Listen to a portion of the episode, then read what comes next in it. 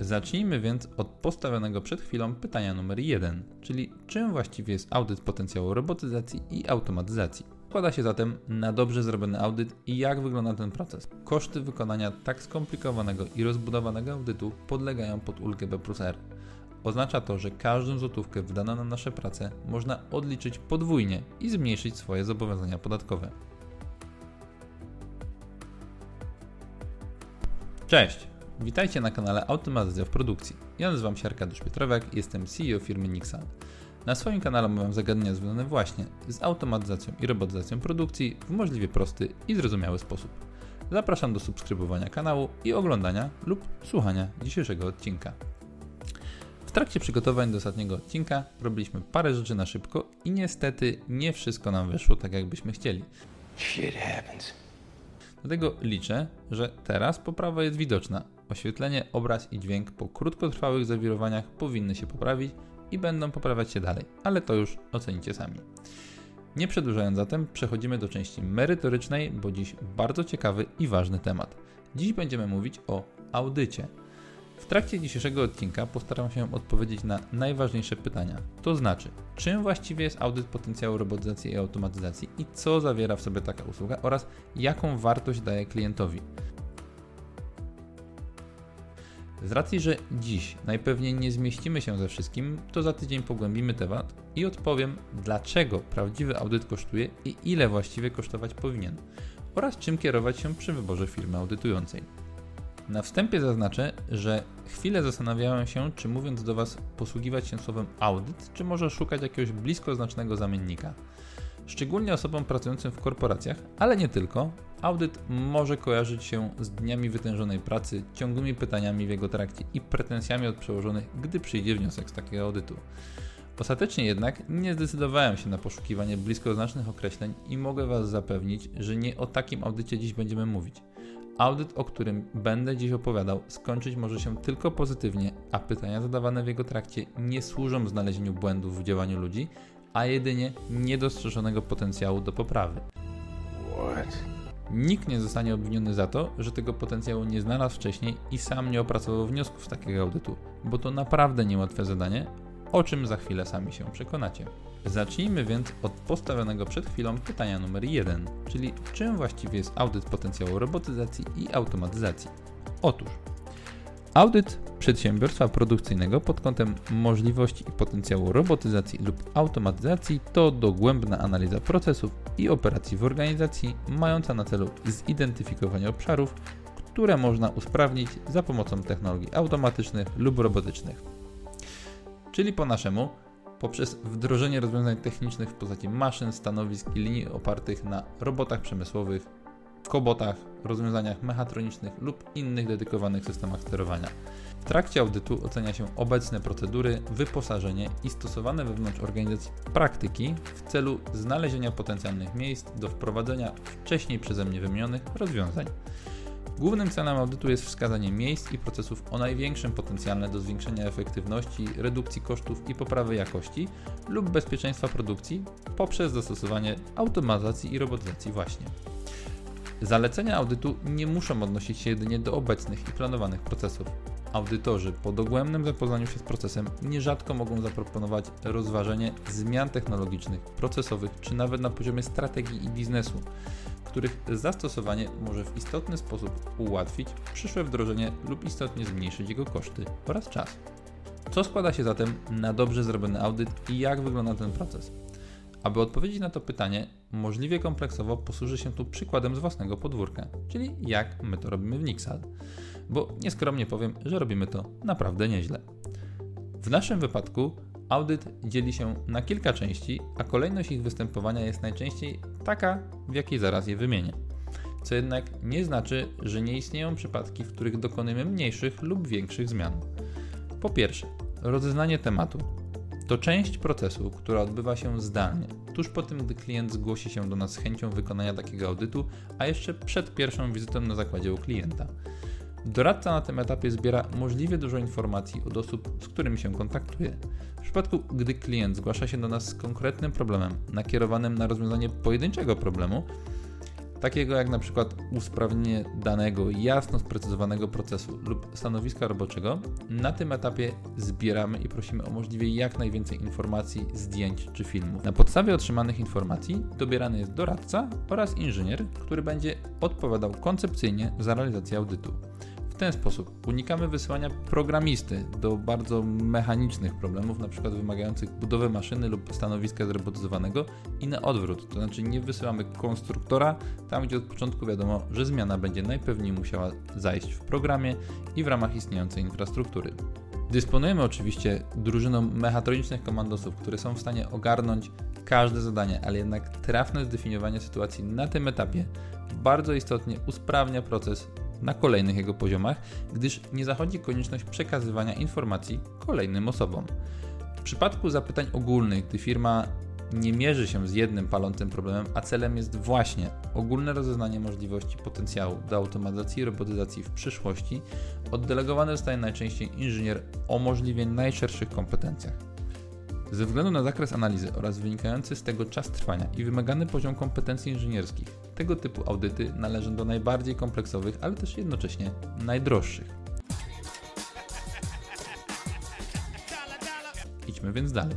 Sam audyt. W trakcie samego audytu i spotkania w siedzibie klienta doradcy zapoznają się bezpośrednio z działającym procesem klienta, Fakt prowadzenia audytu w trakcie trwania procesów produkcyjnych jest bardzo istotny, gdyż wtedy najdobitniej ujawniają się ewentualne problemy i niedociągnięcia procesowe. Nierzadko też okazuje się, że w rzeczywistości proces wygląda zupełnie inaczej niż przedstawiało to kierownictwo. Pierwsze spotkanie audytowe w siedzibie firmy zazwyczaj zamyka się w trakcie jednego dnia, a w jego trakcie prowadzone są rozmowy i wizje lokalne pod kątem analiz prowadzonych w kolejnym etapie audytu. I dlatego za chwilę łatwiej będzie mi to omówić. Wizyta w siedzibie firmy kończy się najczęściej spotkaniem z osobami decyzyjnymi, na którym po krótkim podsumowaniu definiowane są ponownie główne cele przedsiębiorstwa i kierunki dalszych działań audytowych. Punkt trzeci, czyli analiza zebranych danych. Po wizytacji fabryki następuje najbardziej czasochłonny etap polegający właśnie na rzetelnym podsumowaniu i uzupełnieniu zebranych danych w oparciu o kolejne rozmowy z osobami odpowiedzialnymi po stronie klienta. Szczegółowo te osoby i stanowiska wymieniłem w odcinku, którym mówiłem o tym, jak poszukiwać miejsc i procesów do automatyzacji i robotyzacji. Krótko jednak przypominając, do osób posiadających kluczowe informacje należą m.in. szef produkcji, dyrektor finansowy, kadry czy zarząd te właśnie osoby mają najszerszą perspektywę kierunku rozwoju danej firmy i dysponują największą ilością aktualnych i przyszłych danych. Na bazie uzyskanych informacji zespół doradców i inżynierów realizuje następujące punkty analizy. Po pierwsze, analiza procesów produkcyjnych, czyli mapowanie obecnych procesów. To jest dokładne przedstawienie obecnie funkcjonujących procesów produkcyjnych, które pozwala zrozumieć, jak przebiegają poszczególne operacje w organizacji. Następnie wstępna identyfikacja miejsc, gdzie automatyzacja może przynieść korzyści. Wskazanie konkretnych obszarów, gdzie wprowadzenie automatyzacji może zwiększyć efektywność, zmniejszyć koszty czy też poprawić jakość.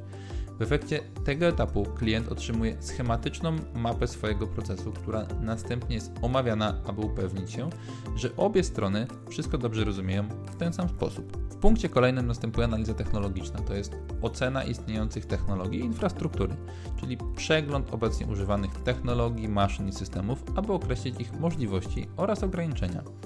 Następuje wtedy też rozpoznanie, czy dostępne są technologie zdolne do realizacji zakładanej automatyzacji, czy zmiany technologii. Według wiedzy doradcy lub badania rynku pod kątem dostępnych technologii, które mogłyby spełniać oczekiwania przedsiębiorstwa. Badanie takie jest niezbędne i realizowane każdorazowo, szczególnie w sytuacji bardzo specyficznych procesów, np. stricte technologicznych. I punkt kolejny, trzeci w tym etapie, to analiza kosztów. Wnikliwa analiza kosztów, zarówno bezpośrednio, jak i pośrednio produkcyjnych, w obszarach o potencjale do automatyzacji. Zebrane w ten sposób dane posłużą do późniejszej oceny możliwego zwrotu z inwestycji w kluczowych obszarach. Punkt czwarty to etap koncepcyjny, czyli to, co inżynierowie lubią najbardziej. Na tym etapie zebrana wcześniej wiedza zderza się z aktualnym stanem techniki, know-how firmy i samego inżyniera. To jest ten etap, gdy inżynier siedzi cały dzień, patrzy się w ścianę lub siną dal, bazgroli coś po kartce i świetnie się przy tym bawi. Paradoksalnie, choć jest to proces kreatywny, to jednak przede wszystkim i w dalszym ciągu dalej proces i mamy go bardzo dobrze poukładanego. Choć jego wnętrza akurat zdradzić nie mogę, to mogę powiedzieć, co jest na końcu. Po kilku iteracjach, sprawdzeniu każdej koncepcji przez pryzmat zebranych wcześniej danych, powstaje pomysł rozwiązania, który w najlepszy możliwy sposób spełnia wymagania klienta. Nie sztuką jest na ślepo zaproponować wstawienie robota, czy nawet kilku, za setki tysięcy i miliony złotych. My ten proces odwracamy. Ustalamy najpierw obecne koszty realizacji procesu na kilku poziomach funkcjonalności, a następnie kolejne rozwiązania dopasowujemy do tych danych, sprawdzając, czy dane rozwiązanie jest w stanie, dając odpowiednią wartość, zwrócić się w wymaganym okresie, najczęściej nie dłuższym niż 3 lata. Poza zebraniem wcześniej niezbędnych danych, konieczna jest tu znajomość nie tylko istniejących rozwiązań technicznych, ale też spory poziom kreatywności i umiejętności inżynierskich oraz umiejętność policzenia kosztów każdej z propozycji.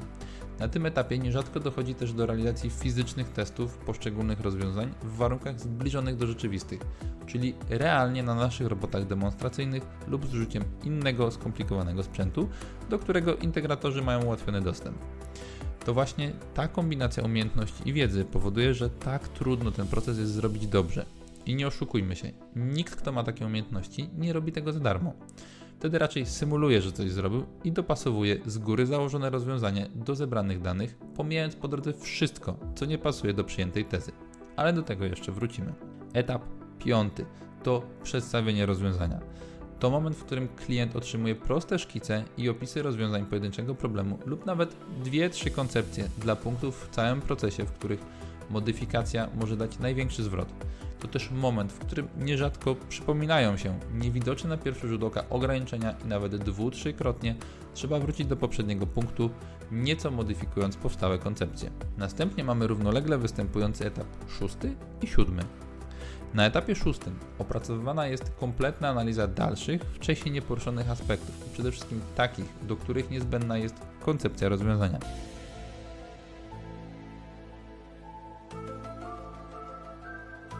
Po pierwsze, dokładna analiza kosztów wprowadzenia automatyzacji i robotyzacji, czyli szczegółowe oszacowanie kosztów związanych z zakupem, wdrożeniem i utrzymaniem proponowanych technologii w założonym horyzoncie czasowym. Po drugie, prognozowanie zwrotu z inwestycji, ROI, okresu zwrotu, payback period i innych wskaźników z pogranicza finansów, o których więcej mówiłem w poprzednim odcinku, czyli po prostu estymacja przewidywanego czasu, w którym inwestycja w automatyzację przyniesie zamierzony efekt finansowy. Po trzecie, analiza zasobów ludzkich, czyli ocena wpływu automatyzacji na zatrudnienie i kompetencje pracowników. W tym miejscu sprawdzamy, jak wprowadzenie nowych technologii wpłynie na strukturę zatrudnienia i wymagane umiejętności. W tym też potrzebę szkolenia i adaptacji załogi do nowych technologii. Należy tu bowiem również zaplanować realizację programów szkoleniowych, aby pracownicy mogli efektywnie korzystać z nowych technologii. Punkt czwarty to ocena ryzyka, czyli analiza potencjalnych ryzyk związanych z implementacją nowych technologii. Wykonywana jest tu wstępna analiza ryzyka oraz identyfikacja i ocena potencjalnych zagrożeń, jakie mogą pojawić się w związku z prowadzeniem zmian. Następstwem tego, szczególnie w dużych i uprocesowanych organizacjach, jest opracowywanie planów zarządzania ryzykiem i planów kontynuacji działalności, czyli tworzone są strategie, które pomogą minimalizować ryzyko i zapewnić ciągłość działania firmy. Punkt piąty to ocena aspektów jakościowych, czyli analiza wpływu zmian na jakość produktów lub usług.